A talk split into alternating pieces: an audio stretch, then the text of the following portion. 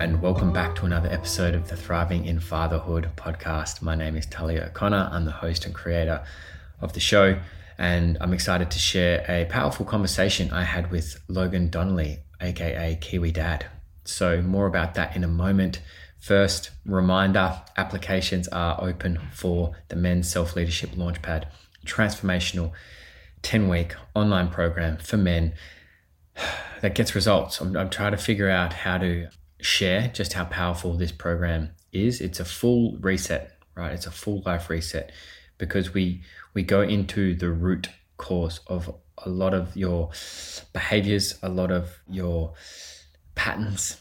And when you dive in as deep as we do, every area of life gets touched. Your health, your vitality, your relationships, your work, your effectiveness, your efficiency, your leadership, all of it. And so spaces are filling up. We're capped at 18 men and spaces are filling up. So if you are ready to finish this year strong, then I encourage you to go to the link in the show notes, click the link, send in an application, or alternatively, just flick me a message and we can get the process started and see if it's a right fit for you. So, on to the conversation. So, this was a really powerful, vulnerable conversation with Logan, uh, speaking about overcoming and working through fertility challenges and postpartum depression.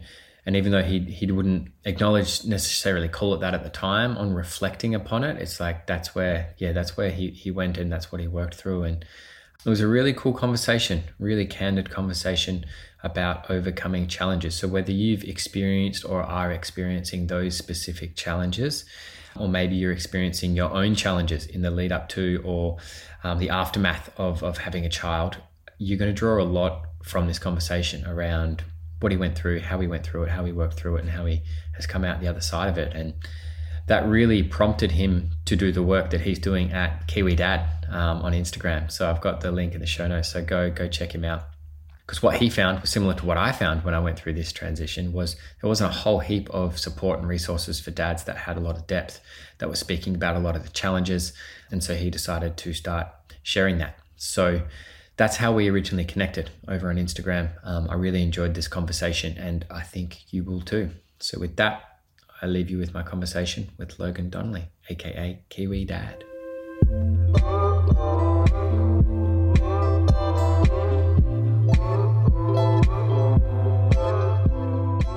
All right, we're on. Logan, welcome to the Thriving in Fatherhood podcast, my man. Kia ora, man. Nice to be here. Mm, yeah, looking forward to it. Man, to kick things off, let's let's just introduce yourself to the audience a little bit and just share where you're at in your fatherhood journey at the moment.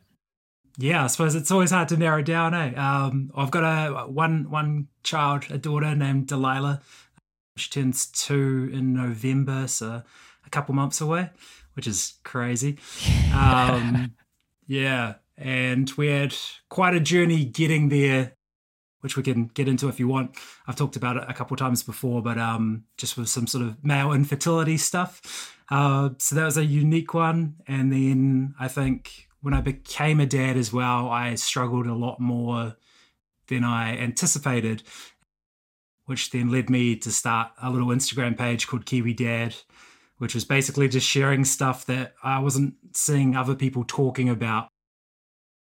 And I just wanted to kind of yeah, sound out things that were going through my head and see if it resonated with anyone else. And yeah, it's kind of bits of me. yeah, yeah, nice one, man. And I, I, was saying before we hit record that I love, yeah, I love what you're doing over there. The more um, different perspectives on the fatherhood game that are out there, the better. Because um, yeah, that's what I certainly noticed in the transition. There was a real lack of, I guess, support, guidance, voices to sort of draw from. I mean, there was bits and pieces around, but yes, I love what you're doing over there um, with your page. Yeah, I man. think it's um like there's a New Zealand guy that's quite famous called How to Dad, which you might have seen. I've, he does seen. Like, skits and stuff. Yeah, he actually lives in the same town as me, which is super cool. Um, nice. But I remember when I became a dad, and I was like, oh, cool. There's that How to Dad guy. I'll look him up. And then I didn't realize it's all like um sketch comedy kind of stuff and yeah, I just remember at the time, you're like, oh no, like there's not actually, and most parenting comment uh, content is like mum based, you know, um, or like there is some dads out there, but it's largely American. Like all the books I could find, back then, this is a couple years ago now, I guess two years back when I was starting to really look at it, I just found the American dad stuff didn't really translate well to this sort of Australasia, you know, parenting style. Yeah. Yeah, I love the how to dad guy, but it's like there's and there's a need for that to to make light and just for straight totally. humor. Um, but I think yeah, I, I found the same when I was sort of looking for stuff. It's like, where's the stuff with a bit of depth that's actually going to like get me through these these tough times? Yeah, like where's someone actually sharing the struggle, and is anyone else finding it difficult, you know, to um, meet all these expectations of whatever a dad is now? And I know it's different to every family, but it's definitely changed a lot in the last fifty years, I would say. Oh man, yeah, definitely. I'm looking forward to to diving into that a little bit as well. But before we do, yeah, let's talk about the transition. Like you mentioned, overcoming a few hurdles. So yeah, I'd, I'd love to hear about your experience because I feel like that there's like different phases. There's the leading up to and like conception and and the mental games we need to navigate for that. And then there's the postpartum, which is just like whoa, and then you there's these different phases. So take us back to yeah, where it all started with you and your transition into fatherhood. Yeah, so mine's like quite a funny one. Um, I, I just did like a real quick catch up of my sort of hormonal situation. um, yeah. So when I was um when I was seventeen, I was in a car crash, had a head injury, didn't think that much of it, uh, got concussed and things like that, and then started getting migraines, all that kind of jazz. And then at around twenty one, my uh, partner, she's my girlfriend at the time, wife now, convinced me to go to the doctors and you know go get checked and things like that. Uh, and then I found out that basically my pituitary gland uh, it got damaged, um, so it was spiking with hormones. So uh, like it's more complicated than this, but pretty much it was like it would release like lots of testosterone, and then it would just completely stop for like a day or two. So I'd have these huge highs, and then go crashing down. And the only way to fix it was to go on testosterone replacement therapy where you basically just inject the testosterone and then you don't have to worry about the pituitary gland because you're doing it anyway. But the big downside of testosterone replacement is that if you start injecting it, then the testes are like, oh, we don't need to make any testosterone. We'll turn off. And if they turn off, then spermatogenesis, making sperm, also turns off. And so basically, your balls literally just, yeah, atrophy up. and um, yeah, so, and it's not always like 100%, but it's pretty consistent. So yeah, at, at 21, I kind of got given this choice of, you, we can fix everything, but or fix everything, but it will make you infertile. And um, like even back then, I wanted to be a dad, so I was like, oh, I'm not going to do that. But yeah, at 21, it's quite a young age to um, yeah, be man. faced with infertility. Um, and because were you noticing yeah, even, those highs and lows, like oh, mentally so and stuff? Was, yeah, yeah, yeah, yeah. So I'd, when when I was in a low, I'd just be tired all the time, and yeah, it just wasn't a good good time. Like so I didn't I didn't go on treatment at first, and from 21 to 24, I just tried to like eat really well. Got into keto back before keto was like a thing. Take all my vitamins and stuff. Yeah, but um, yeah, and like I, I got bloods every three months, but the testosterone was just steadily dropping to the point where um, like the range for testosterone is nine to 30 nmol. Um, so just imagine nine to 30, nine being like a 75 year old man has nine, and 30 is like an 18 year old full of testosterone. And by 24, I was consistently a five. So, like, gotcha. not even a 75 year old man. Yeah. Yeah. Yeah. Just, and mental health was just terrible. Like, I had Can no imagine. drive to do anything, tired all the time. And so, yeah, I mean, definitely yeah did not and actually the the like silver lining of that is that during that time i got into like meditating and breath work and all those kind of things to try and manage this sort of down buzz thing. And then when, when i did go on testosterone replacement all those symptoms went away but then i had this cool sort of framework and system to manage stress. So i mean there's always silver linings to stuff right? Yeah yeah for sure. And so you went on the trt and were you guys trying to conceive then? Like, what? Where were you at in the? Nah, so we were still like financially not great. Uh, my wife was a nurse by that point, and I was studying teaching, and we were sort of the thing was we'd always we'd get a house before we tried to have kids and we are still far away from being able to get a house um, i think australia's had a bit of a housing thing now new zealand had it a while back where you know like the average house is like a million dollars in new zealand Yeah. It's ridiculous man it's um yeah so it's just so far away from happening. But then yeah my mental health was just getting so bad that we're like oh what do we do? So then yeah at 24 i went and froze a bunch of sperm and that was a process as well of you know you got to like have consultations with a fertility specialist and all this sort of jazz of justifying it. And make sure you've got viable sperm and that that was like a huge stressor too. It was like if i've got low testosterone then i might have like bad sperm and we didn't know and all of that. Yeah so there's a lot of stuff put into that i think and like especially as like a young guy that maybe didn't fully know how to handle that stress um yeah that it was all just sort of in a in a melting pot of um of stuff. But um but yeah yeah i managed to freeze my sperm started the testosterone replacement and then within three months my sperm was zero like nothing detected yeah and so that was definitely a pretty big hit it's interesting too because I don't think this is another topic that isn't talked about much is like male infertility. Like so much stuff is about female infertility, and even the treatment of fertility is basically always aimed at the woman getting their eggs up rather than the sperm. It's um, yeah, I've, I learned a lot about this when I was trying to regain my fertility. Can imagine. Yeah. but but yeah i think that's um i think because like fertility and this might just be a me thing but fertility and like masculinity and and maleness they feel kind of linked right so if you're infertile you feel less manly less masculine it's just a yeah. Yeah. yeah Yeah, for sure. How did how did you navigate that? it's, when that was yeah, it's tricky because like I wasn't I wasn't in a rush to have kids, and then it was basically like a free contraceptive, you know, like it was um like we just didn't use any protection after that, and we're like, oh well, if it happens, it happens, and then next four years pass and nothing, um, not even like a pregnancy scare. So that's how effective it was Yeah. but yeah, at- first it was okay, and it was sort of just a, a thing in the back of my head that I probably compartmentalized. To be fair, like I deal with it later, I'll figure it out later.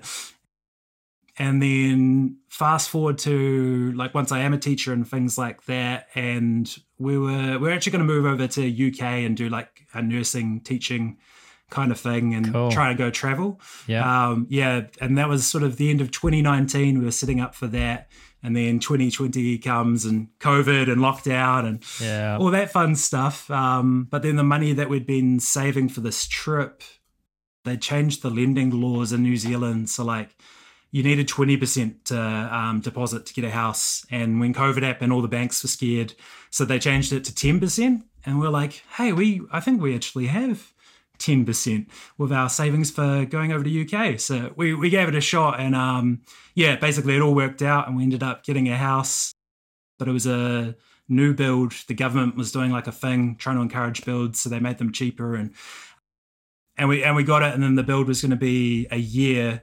But then the, the deal was always if, if we have a house, we'll start trying for babies. And and so we had this this one year timer of the house being built and then it suddenly became a big thing again, you know. And it's like, oh, what what do we do here? Do I come off the testosterone replacement? And that that was a whole thing. Um, but lo- long story short, there's there are fertility drugs that you can take um, at the same time as testosterone replacement that basically send a signal to the testes to make sperm. Uh, and we we do have them in New Zealand, but they're only prescribed for women. Like in the actual um, formulary directions, men aren't part of it at all.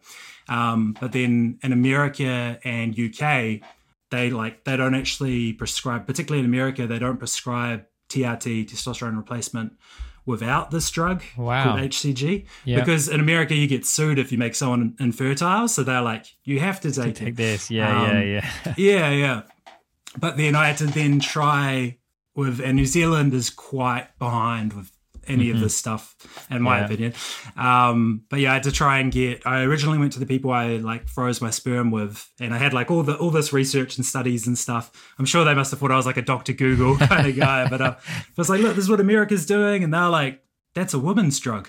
I was like, I know, but but you can use it for men. They're like, nope, that's a woman's drug. I was like, oh, I, I ended up jumping around like a couple urologists and endocrinologists. And then finally I got a urologist that was like, oh yeah, I have, I've been talking to people in the States and blah, blah, blah. And yeah, let's, let's trial it. So I managed to get him to um, prescribe it to me. And I think it was probably the first person in New Zealand, maybe even now, I don't know, to actually Yeah, get wow. HCG clinically. Um, yeah, that, that's a whole nother. Really can't do it anymore. This, this is a problem for later for me. But um, yeah. But anyway, I managed to get the the HCG Pregnyl, as its like brand name, and started in- injecting that. And it's like uh, subcuts in your stomach every other day. So like a pretty hardcore injection schedule.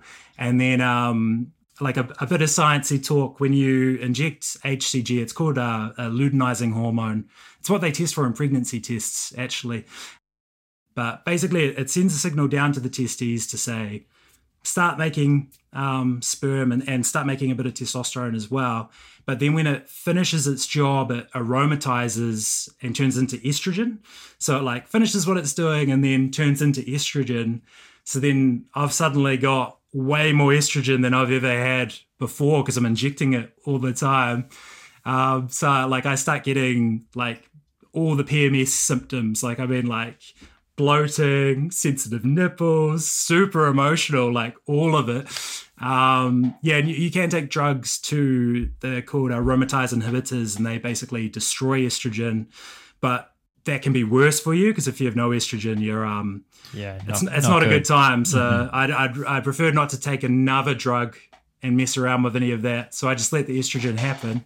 Um, but then yeah, that was probably I remember saying to Charlie, my wife at the time.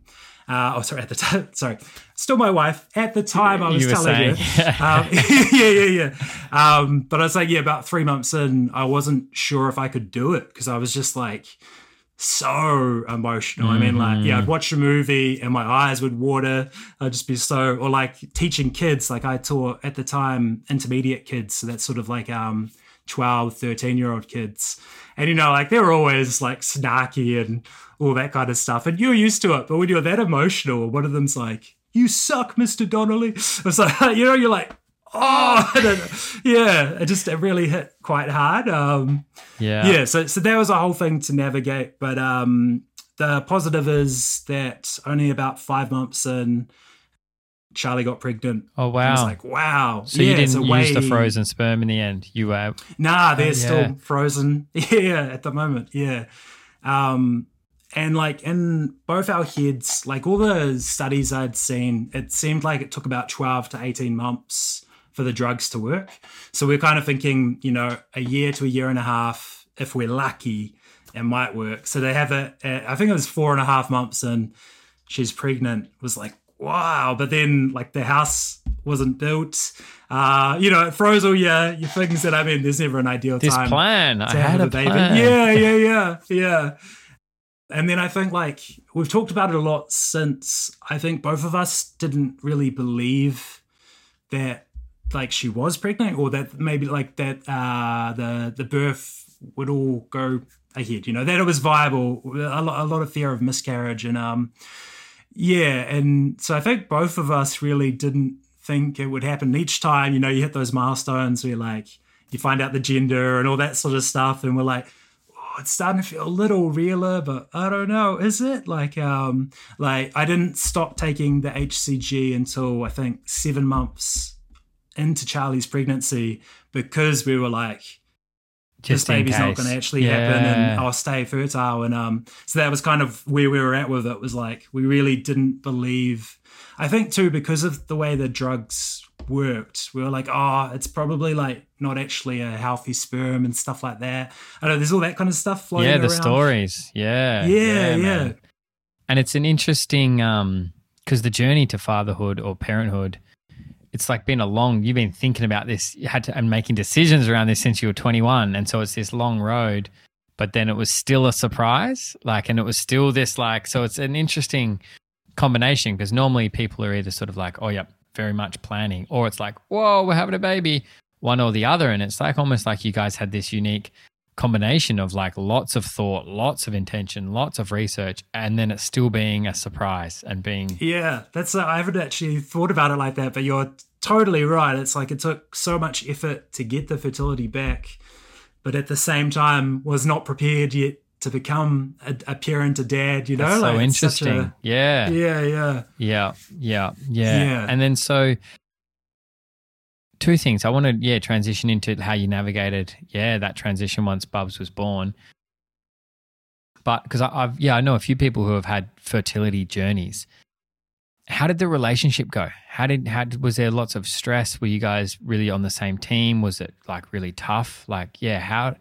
Because uh, yeah, I know a lot of people where that has like it's taken a toll on the relationship. So so what was that like for you guys? How did you guys navigate it? Yeah, I think it's um like we're really lucky that we didn't have to do the sort of IVF IUI option, but that was always sort of hovering around with the frozen sperm and stuff. And that was like it's one of those ones where you try and just avoid the conversation almost, right? Like you sort of just keep pushing it to the side. Yeah, I like I was fine with it because yeah, like I said in my head, I wasn't in a rush to become a dad. I wanted to become one, but I wasn't in a rush. Where for Charlie, I think it's probably it was a lot more of a pressing thing. And then again, that plays into that like I'm the problem because I'm the infertile one, you know. So um, I think there definitely was difficult conversations, and then like even when I was trying to get those fertility drugs and kept getting declined, you know, every time you get declined, it's like a little nail of you know this negative, and then making IVF a bigger thing, and so I I think it definitely was um was testing, and then even I guess like the injections and all the hormonal stuff that I was getting from it, that was hard too because it was like, oh man, I'm putting myself through this, and like I don't know if I'm ready yet, you know, like it was such a. But I'd, I'd made this agreement that I would start trying once we got a house, so it's yeah, I don't. There was a lot of stuff involved in it. Um, I probably haven't thought about it that much since then, but yeah, no, I think there was um, there was yeah a lot of things going on there. Yeah, yeah, yeah. And then and then transitioning into Bubs being born. Because I saw in, in uh, a video of yours, you even spoke like speak to that postpartum phase, especially for dads where testosterone drops and you know we change hormonally, like and that depends on you know amount of present time with child and all of these things. But how did you go yourself in that transition? Like, like was that a real challenge? Was that, yeah, what was that like for you? Those for that fourth trimester kind of period. way harder than I anticipated. Um, like, yeah, I think because like uh, I, I'm not a teacher anymore, but I I was a teacher, and really I don't know, just to sort of I'm a passionate guy, you know, I'm more in touch with my feelings than some other fellas, um, and so I guess I like was like, oh, I'm so going to be into being a dad, and you know all these preconceived. I think I'm like I was picturing what it's like to have a toddler and forgetting about the the newborn stage, you know.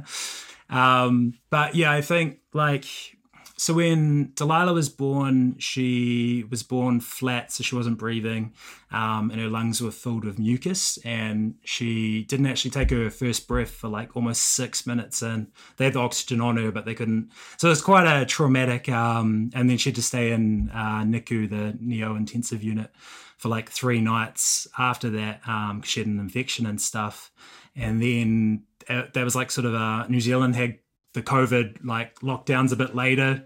Uh, we had the initial one, but I think you guys got over it. But for us in 2021, we had that then, so I couldn't stay at the hospital or anything like that. Got kicked out. So that was that was quite a difficult start. And then Lila, like for the first probably four or five months, she had really bad reflux, possibly from the antibiotics and all of that stuff. But she would literally like she could only sleep maybe 20 minutes and then she would just projectile vomit and wake up screaming and um and so that like added a real element of like you you're always sleep deprived when you're a new parent but we didn't realize until seeing other babies as well like oh your baby doesn't wake up every 20 minutes? Like sometimes you get 2 hours? Like we just didn't have that. And so it was really and like then we had to go down a whole bunch of meds and stuff for Lila and it was a whole thing, man. Um, but yeah, I think that that lack of sleep was a huge one. And then at the same time, so leading up to Lila being born, I think I like probably went into a bit of a stress state and I started working. So I was doing teaching, which is sort of like 40, 50 hours a week. And then I started doing the job I do now, which is like um, workplace training and e learning. But I was doing both of them at the same time. So I'd work like nights and then the weekends, doing maybe like 70 hours a week. So I was trying to get a job with the one I'm doing now because it was work from home predominantly. And I was like, oh, that'd be great. So I was just going for a hard out to the point that when Lila came, I think I was already completely burnt out. you know, like I was just smashing it with this goal of like, I'll work from home next year. It'll be so much better.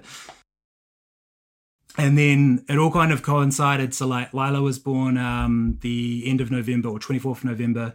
And then I left teaching in December and started my job working from home.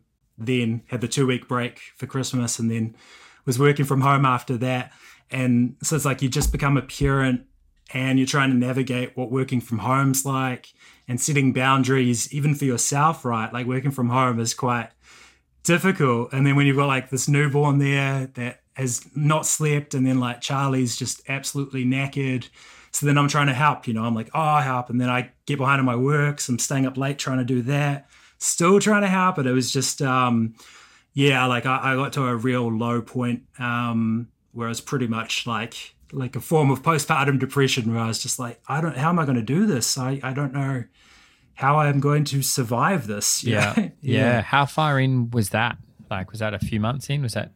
Yeah, I'd say probably um, in my head, it's uh, sometimes it's a bit it's a bit cloudy, but maybe around this sort of three month to six gotcha. month that time. Yeah. Yep. Probably too because I thought like at three months it might get a bit easier, and then I was sort of also holding out for six months. Everyone's like, they sleep through the night and stuff. You know, you see all these things posted. We were like six months, six months, and then it still didn't happen. And it was like, oh my gosh, like it's just this is it now. And you know, you um you you don't realize that it's just a season and it feels like it's the rest of your existence and like you even logically you know but you're so tired and so tunneled you just that's what it feels like. You're like i just this is my life now. Oh no like yeah. yeah. And, yeah and you respond accordingly. Your brain responds as if it is that. It's um mm. really intense. And so when you're in the moment because like you said then you know maybe a form of postpartum depression um, and uh, that definitely doesn't get spoken about much in men. Did you have that recognition when you were in it? Like, were you like, "Oh, I can feel depressive moods," or do I have depression? Like, like we was that mentally? Were you aware to that, or were you just sort of in the thick of it at the time? It's kind of tricky. Like Charlie was saying, like you should probably like go get some help and stuff like that. And so I was aware of it, but I was also like, I would, I'd say like the depression side of it was being masked by almost like anger, right? Like grumpiness. Like I, was more like, I wouldn't feel this way if I could just get my work done, or I wouldn't feel this way if I could just go to the gym every morning like I used to do. You know, like I, I had all these routines that would keep me sort of in good shape, meditating in the morning, you know, all that stuff, and all that kind of got thrown out the window. and so then, as as it does, right? Yeah. And then so my brain was sort of justifying, like, I'm not depressed. It's just because of this, this, and this. That's the problem, you know? like, so it, um, I think I was probably quite stubborn. And I remember, like, uh, we, we had a lot of talks about it. And around that five month fish mark, where I was like, oh, who am I now? I don't even, I don't like this guy. He's like, this grumpy dude that's just not happy and uh, you know i wasn't enjoying the cool moments of being a dad either. I was just sort of in this constant like, we're to do this and this and this and this momentum. And um, yeah, I, I, so I'd say I was aware of it somewhat, but I was probably in denial quite a bit and was masking it with sort of this grumpy, resented mint feeling. Yeah, yeah, nice one. I, I think that's super relatable. A lot of the guys I've spoken to that have had similar experiences, it's definitely frustration, irritability, like all of those things are what present. Yeah, yeah. So it doesn't show up. And that's what I find is often a roadblock to getting the help that can sometimes be needed. And so when you kind of had that realization where you're like, like, who am I? Like, what's going on here? Did you get support eventually? Like, how did you, how did you come out the other side of that? Yeah, so I um I'm lucky I've still got like um teachers health insurance, which like um pays you fifty percent back on counselling and stuff like that. So um that was enough of a push for me to be like, okay, I get half of it back.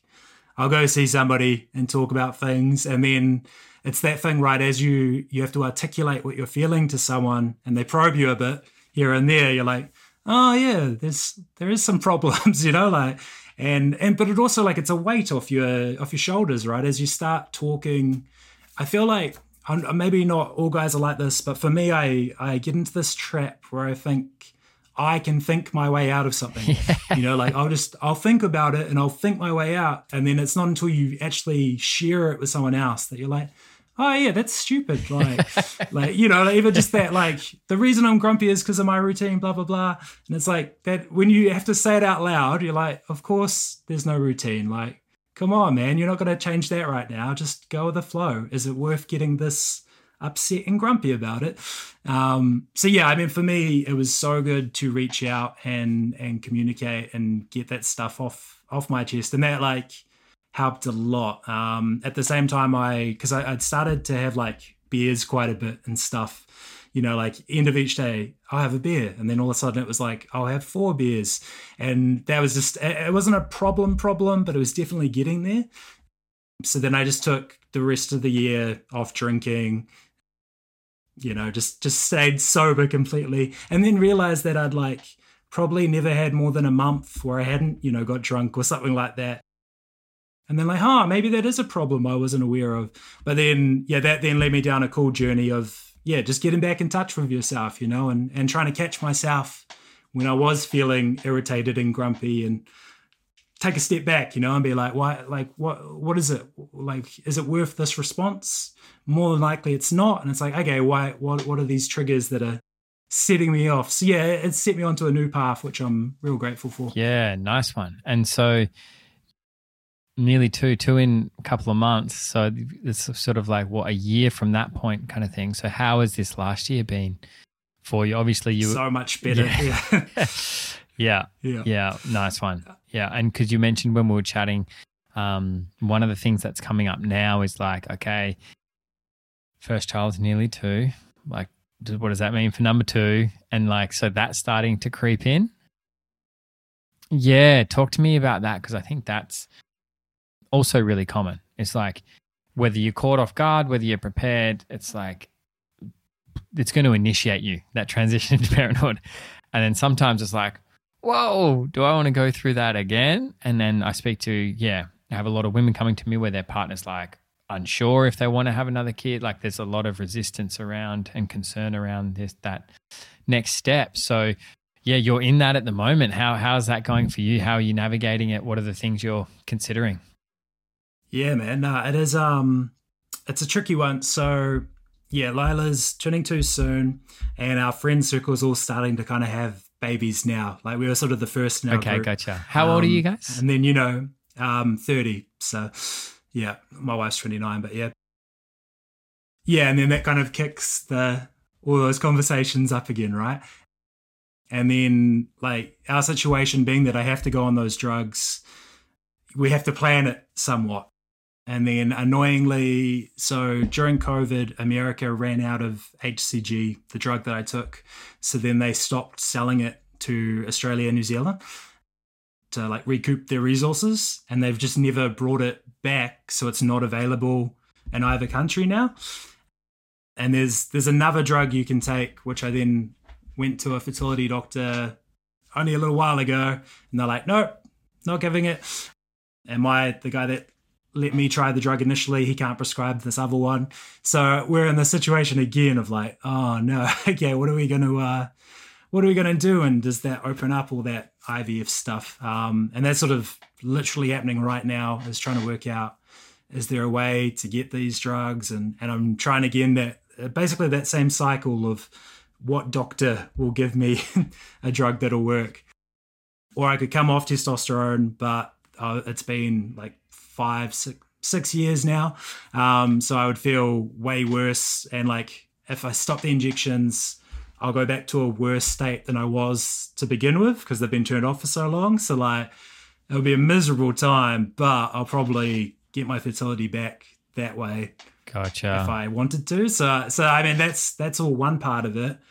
And then you've got the part of that I feel still almost like a PTSD of that first sort of six months. And like now we're in a point where there is a routine. I do go to the gym again in the morning, you know, all those things that like help me regulate are all back. And it feels really good, right? Like it feels nice to have structure. It's different, it's a different type of routine, but there is a routine now, and that makes me feel good and stable and safe.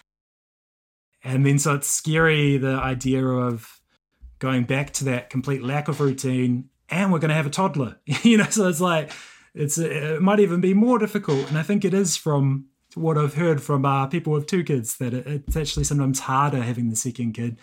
And that's like quite scary. Yeah, I can imagine. yeah so i don't but then there's like another thought of that. The longer you leave it say if we get like say lila's five before we have another kid it's going to be even harder to go back like at least right now it's still fresh in the memory right um, and we don't want a big age gap between kids as well so it's just um, there's so many different elements eh, to fertility and being a parent and all of this relationship dynamics Yeah, yeah, man. It's a lot. And it it's a lot without the fertility stuff. And so it's like with that there as well, it's like mentally, emotionally, yeah, uh, it's uh yeah, it, it's it's a lot. And so yeah, with that, because it's then you've just got the juggling of fatherhood, the juggling of work and relating and, and parenting. And that's another thing we, we've kind of spoken about a little bit.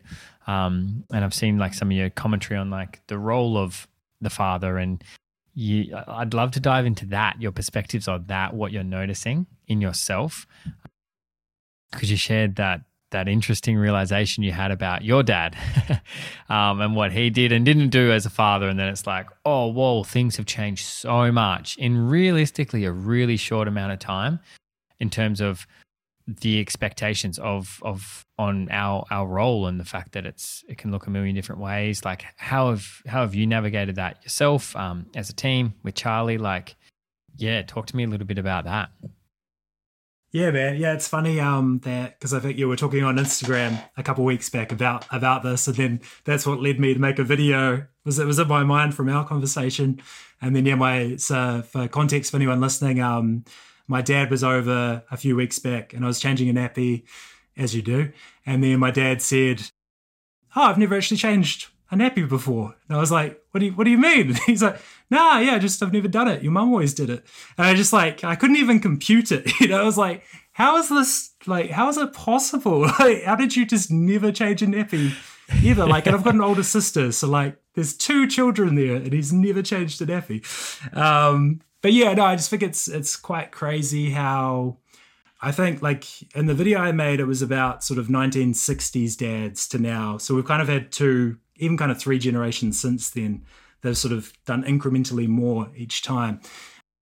But yeah, like the 1960s dads, the I can't remember the exact stats, but it was like they spend I think 22 minutes a, a day with their child. That was the average, and of that, they only spoke with them for 30 seconds or 33 seconds.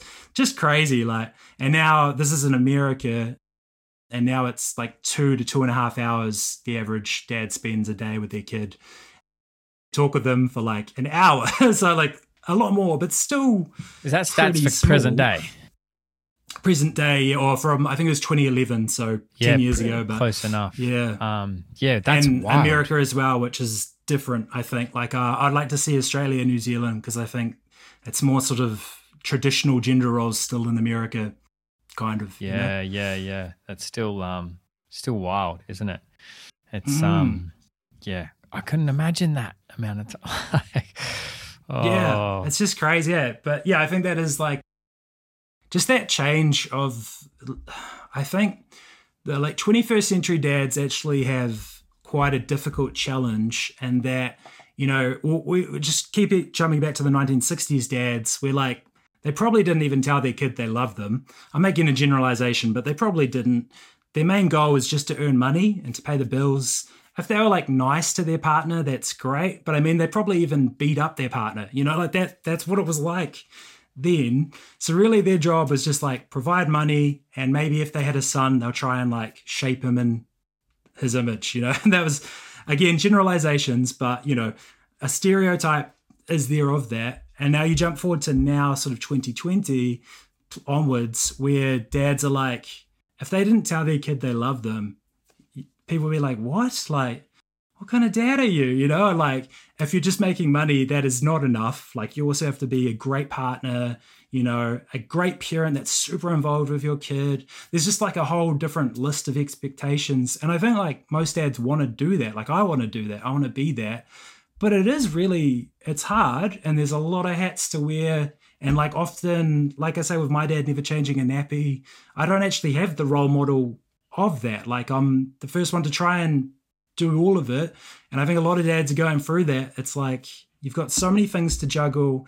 And also, there's like a sort of media narrative that dads don't do enough, you know, potentially just sort of men in general. I don't know. It's, um, you know, there's a few angles there, but like it's almost like it's not enough.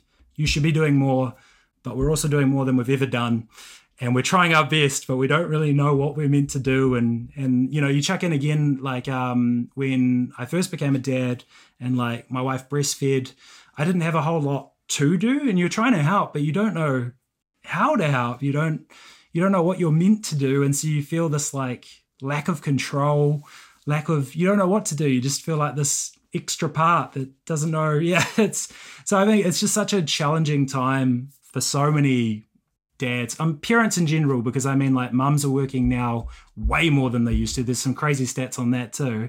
So expectations across the board are, I think parenting is harder now, in my opinion, than it used to be. But yeah, open to debate on that one. Yeah, I like, and again, it's hard to um to to know for sure. You know, not having been there, and you can look at the stats and stuff. I think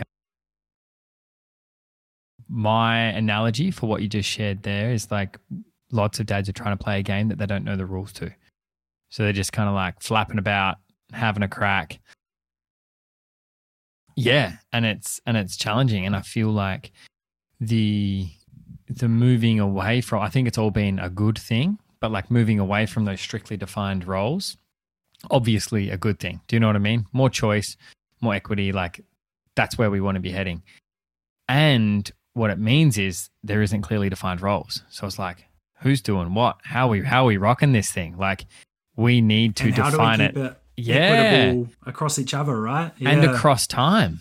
And across time because it's like for this period, it's like this is what is needed, and then for this period, this is what is needed, and eh, I just I feel like it requires a really high degree of communication that we didn't necessarily have modeled.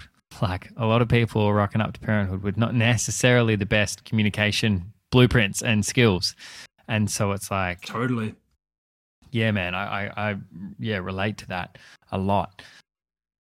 And yeah, what what have you because and the other thing you mentioned is like not having somewhere to go for the guidance as well. Because say if you went to your like this is what I even if we had the amazing parents, well-meaning parents, loving parents, beautiful parents, they still parented in a different era. So we would still go to them with our challenges, and they would be like, they can't speak from personal experience because they haven't parented in this era. And so I feel like that support is missing a lot. And I'm curious, did you, how have you gotten support? Have you continued counseling? Have you got other men around you? Have you like what have you what have you had if you have had anything in the way of that support? I'm I'm really curious as to how people are, are finding that because I feel like we need it in some capacity. Totally, man. Yeah. Um, well, I think like the the Kiwi Dad thing I do on Instagram, that that was the kickoff of all of this. Was that yeah? I was literally trying to find other dads going through this and and like how they were managing with all these requirements of performing at work, performing at home, performing as a parent. And then yeah, I couldn't find it. I was like, man, we're like, how is no one talking about this? So then that's what made me start making videos of like, hey, I'm struggling with this. Like one of my very first videos was about noise canceling headphones and how I just have to put them on sometimes and even like still sing to Lila because again she had bad reflux, but I just needed that that wall because I it was just pierced me, you know, like hearing the cries and stuff. I was just really struggling. And so I, I made that as like one of my very first videos, being like, is anyone else struggling? Like, is there anyone else out there? And do you have any tips? And then um, that sort of organically grew over time.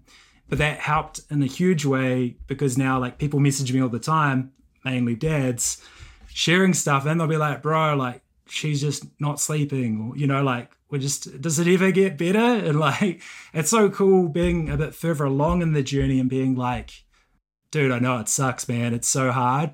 It, it, will get better. Like, trust me, it will. Like, start some solids sooner rather than later, and maybe the reflux will get better if that's what they're having. You know, but like all that kind of stuff. Yeah, like I'm I'm lucky in that sense that even starting the page is then connected me with people like yourself, right? Like this conversation, and there's a guy called the Dad Vibes that um I've had been yarning with him for a while, and he's just started a podcast.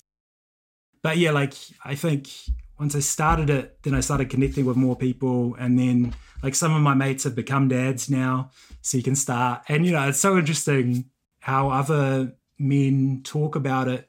Cause, like, sometimes I try and pry a little bit, you know, like, are you struggling? You know, and they're like, no, it's fine. You know, it's all good. It's like, ah, you can just tell there's all this stuff, but they don't know how to share it. So they're not quite able to, um, yeah. But, um, yeah, I think that's probably a big one for me is that yeah, like I've made videos a couple times a week for just over a year now. And that's like just been this organic thing of processing ideas. And then by doing that, I like listen to more podcasts and things like yours of, and like that one you did on finding space, um, where I'm just trying to listen to like, ah, oh, cool, they're struggling with that as well. Like, sweet. And then, oh, they tried this. Cool, I'll make a video about it. By making a video about it, I can try and implement that strategy myself, you know, and it um it just kind of goes from there. Like a lot of it's relationship stuff. Like um we did like a percentage check-in where it's basically I, Brene Brown talks about it.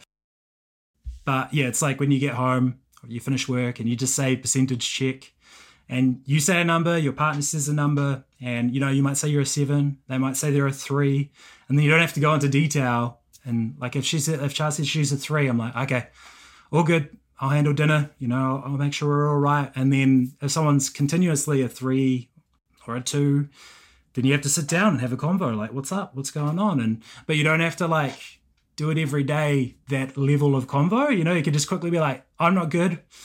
I don't sometimes you don't know, right? Like I have days where I'm just feeling depleted dopamine and I just don't want to do anything. And I can't articulate exactly why. I just don't have much in me. I don't have many spoons to give. Yeah. So it's um yeah. Yeah, yeah. But I love, yeah, I do think it's lacking, man. It is. Yeah. yeah, no, I was just gonna say I love that. I love the percentage check. I do something similar. And the whole not having to communicate it every time, I think is a key part to that. Because you can over communicate and then talk yourself into these reasons that might not even be there. And then the next day you just slept well and you're like, oh, I'm good again. Do you know what I mean? Yeah. So, like, totally. I love that. And just paying more attention to patterns than incidences, if that makes sense. It's like, mm. did we have one? Yeah, rather than that moment. Yeah. yeah. Did we have this one fight about this thing this one time and then it was a non issue? Or do we fight about this every week? And if it's an every week thing, then it's like, okay, let's unpack it. Because it's a capacity thing too, you know? It's like, yeah, it's do we have the capacity to dive into every little thing? Probably not. if you had to unpack every little argument, you know, because you you made a short comment because you were tired, and you had to unpack every one, you just like you get nowhere. Like it would feel because sometimes it, it is like a chore to unpack why you had a fight, right? Like you're like, oh, I don't want to, and sometimes you really you do need to, but it takes energy. It takes some of your mana to like to do it. like it, sometimes you don't, like you say, you don't have the capacity to actually unpack something.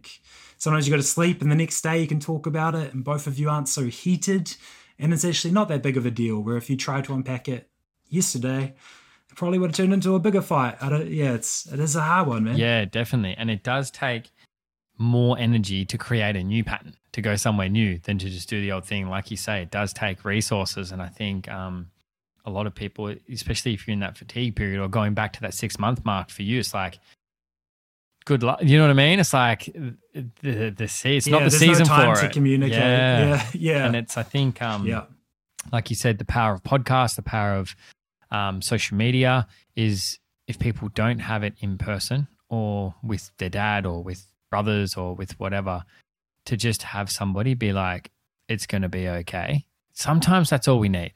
Sometimes it's like, sweet, okay, you've been here too, and it can get better. Okay, I can stop freaking out and grind. Doesn't make take it all away, but it's um.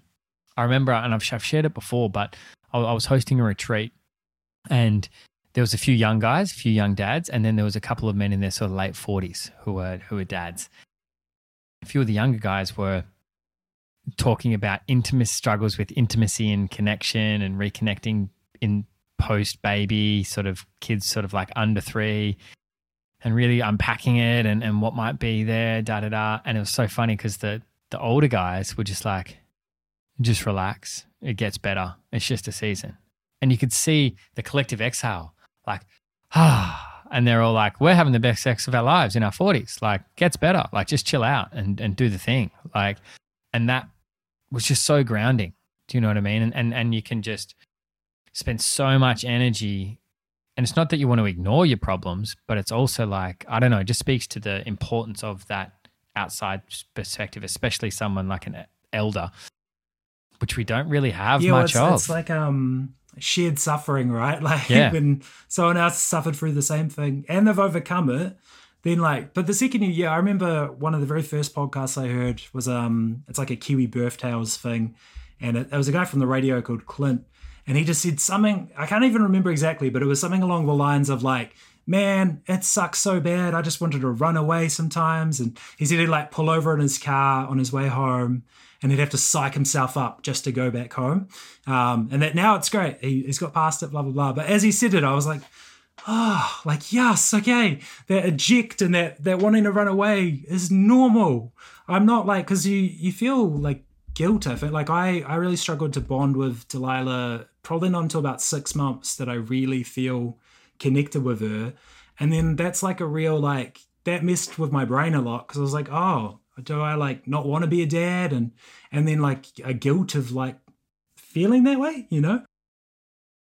Yeah, and I think it is, man. It's hard. Like, and, and yeah, hearing other people talk about it, you're like, oh, okay, cool. Like, I'm not, I'm not like some terrible human being for not loving my baby the second I saw her. Like, it's okay. That's normal, and a lot of dads have that. Mhm. Like, yeah, yeah that's a big one and it's um it's so there's such a varied experience with that one as well i've spoken to a few guys about that and there's that range of experience i think that's the big thing as well like you know if we had the village if we had these conversations if this was all normalized and not behind the curtains a lot of the time it'd be sweet but it's like that thing of and i see this relationally as well when people are struggling in their relationship early on and they think they're the only one it's like it's not good because then it's guilt then it's shame and then it compounds and then it's like yeah when when i i run a group program with couples and the first call once people the biggest thing they get out of it is like oh we're not alone. Oh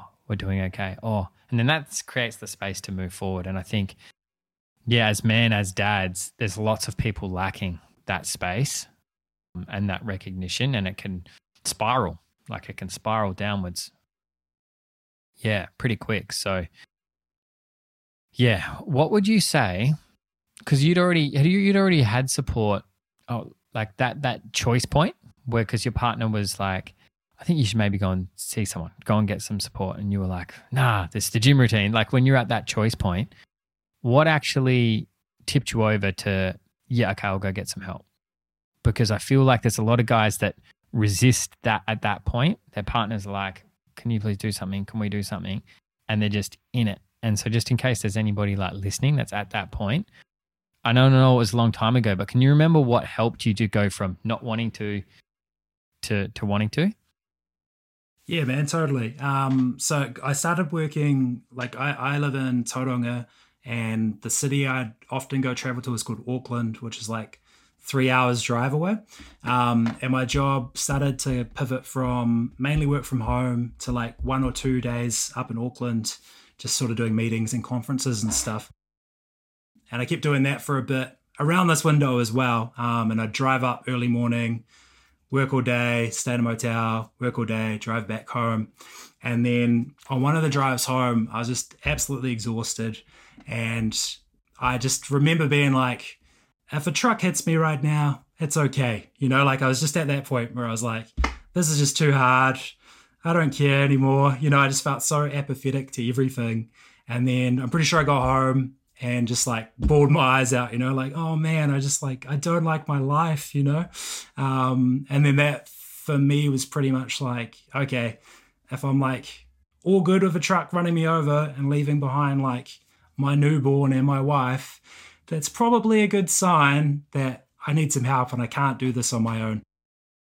And so, yeah, for me, that was probably, but that, that had been building over time, like along with what I talked about of feeling like I'm this real grumpy guy and stuff like that. And then I think to get to that point, and again, this is why I have a, almost PTSD of the first six months, is because I'm like, oh man, I got so low that I was willing for it to just all end oh, I don't want to go near that, you know. But yeah, for me, I wish I didn't have to go that low to have done it. And I don't even know why I was so resistant because, like, when I was younger, like when I was in that time before starting testosterone, I went on antidepressants for a year and didn't think anything of it. I was like, all good. I need this right now. But then I think probably because I, I had gone on them in the past and then got into like meditating and all these routines and then come off them, that I was like, I don't need that anymore. I'm past that. So I felt like a regression, you know, to like have to go back and get help. Yes. So yeah. Nice one. That's a great point to share. I think that's yeah, that'll be super relatable, I think, because it's like we don't want to go backwards. It's like, yeah, yeah, yeah, yeah. Yeah, nice one, man. Thank you for sharing that so openly. Fast forwarding to now, as, as we go to wrap things up, where are you at now? Like you've spoken to sort of like this the next child is is there and potentially like conversations around that are happening. But as it pertains to um, your fathering you as a father at the moment what's the what's the biggest challenge at the moment for you? Like like what's what's the biggest stretch right now in in that aspect of your life? Yeah, I think it's um like it's a lot better. I find for da- any dads listening to that are struggling even to feel bonded still, like around that one year mark, man, when you can actually start play fighting and like doing all that stuff, it's like so full of joy, you know, like it genuinely, it's what I thought being a dad was. It just came later. Like there's still challenges, you know, and there's still rough nights, but like it's so much more predictable and it's so much more fun. And like even just going to the zoo and stuff and seeing her like see monkeys and she keeps saying monkeys all the time and ooh, ah, ah, and stuff. You know, like all these little moments where like, I don't know. We'd, we'd gone to the zoo before. You're like, oh, yeah, some animals. But when you see it through your kids' eyes, it's like, it's joyous, man. It's so cool. Um, yeah, that, so that's that's a highlight for me. Probably the challenge is still just like going with the flow and being present. You know, like it's it's still such a hard one for me. Of you know, I'll get a work call and I'll get all stressed out about it. And then, you know, I'll come out because I'll, come out for my lunch breaks because I still predominantly work from home.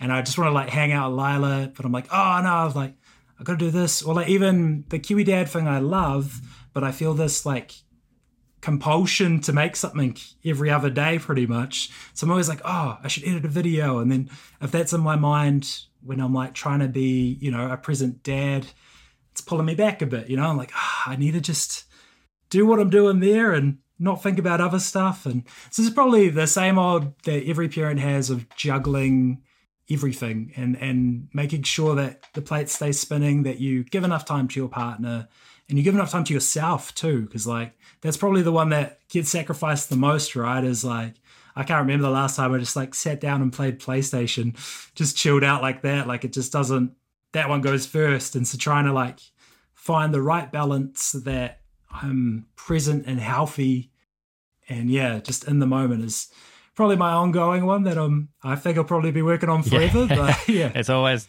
fine tuning that one, isn't it? What um what have you found that's helped? Like, what have you tools you've implemented, strategies, or yeah, what what has helped with that balance? Because that is definitely one that it's a universal one, I think, and I'm always curious to hear how people tackle it. Yeah, I've tried a few things. Like, um, I used to always have like my smartwatch on, and I just don't use it anymore because each time it buzzes, you know, I'm like, I'm pulled. Um, and then I've turned off like all the notifications on all my apps so that they just can't. I have to choose to open it, which has helped a lot. Um, and like with work, you know, I used to always check because I've got like the work stuff on my phone. I check the emails, and then I was getting stressed out at like eight o'clock at night because I'll see what I've got to do tomorrow. And I don't need to do that. Like, there's no harm in just checking it tomorrow. And even if it is like, oh my gosh, oh well, like at least I had that night.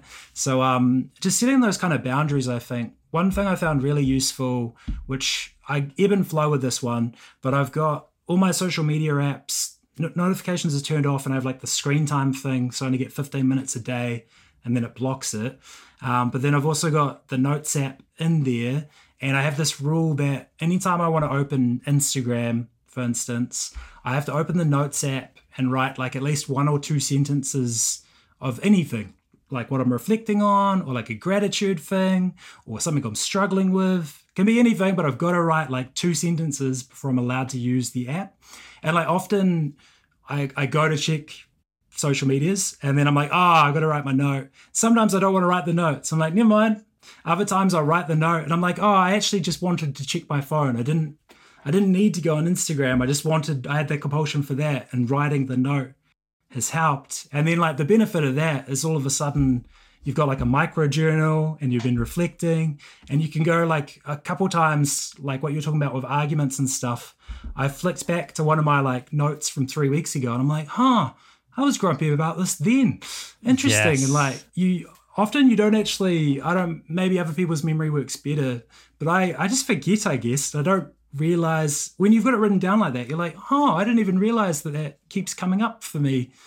Why is that? And but I wouldn't make the time to sit down at the end of the night and write in a journal. I've tried that, just I don't stick with it. But I check my phone often enough that doing a quick sentence or two, that's I can just tack that on to the natural behavior yeah, yeah. of checking my phone. And, I love it, man. Yeah. I love it. I want to get specific with that. So you do you have your social media? Let's just go Instagram you have the Instagram app in a folder and the notes is next to it. Yeah, Yep, gotcha. And so yeah, so I've got like YouTube, Instagram, all in the one Facebook, folder. Uh, TikTok, all in one folder, and Notes there. is the first app. Nice. Yeah. so it's just a put. Yeah, gotcha. And then um, just a sentence or two.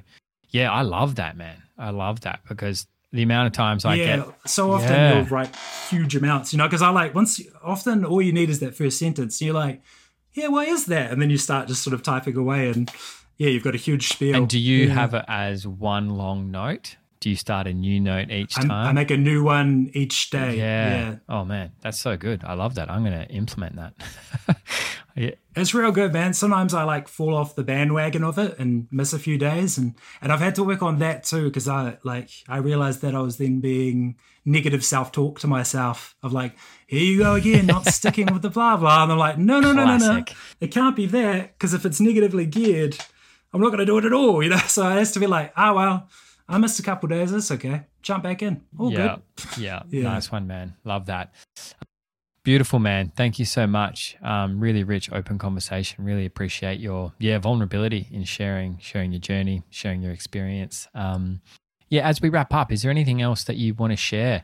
Like any thoughts that have popped up that that we didn't get to dive into, or anything else that you um, yeah want to share with everybody listening? Oh, I'm sure there's heaps, man. But um, yeah, probably just yeah that main thing of like if there's anyone that is listening that is struggling, like man, it's okay, and and do actually like consider getting help, even if you think you don't have enough money for it or whatever. Like if you can afford a Netflix subscription, I'm sure you can probably find a way to look after your mental health. And if you do feel really resistant to it, like look at that. Why are you so resistant to it? Like and uh, uh, if it's like because it makes me weaker or anything like that why would that be? Like why would you not want to improve your mental health? Like i just, I just think it is so and, and i'm sure there's probably someone that is listening that this is true for and they're still like nah, nah shut up you know like they're probably it's still of like and i get it i do but i do think it is worth like just like yeah or even the next time you feel anger or resentment to your partner, again, like try and take a step back and be like, why am I feeling this way? Does it serve me? Does it serve her? Does it serve us? Like, what's happening here that I'm feeling this way? Because um, I think just like, just those two things really, if you could be kind to your partner and you can be kind to yourself, man, your life is going to be so much better. And like, it doesn't, it doesn't have to be a negative thing. It's how you perceive the world is how the world is. If you come at it with a nice angle, you can you're still gonna have the ups and downs, but man, if you can just try and spin it in that way and, and get tools to help it, do it. Yeah, beautiful, man. Amazing. Thanks so much, my man. Um, oh yeah, I'll, I'll link your Instagram page. I definitely recommend go go follow Logan underscore Kiwi Dad. man. Um, yeah, he's got some quality content over there, starting some good conversations. So appreciate you, my man. And um, yeah, until next time, we'll, we'll chat to you soon.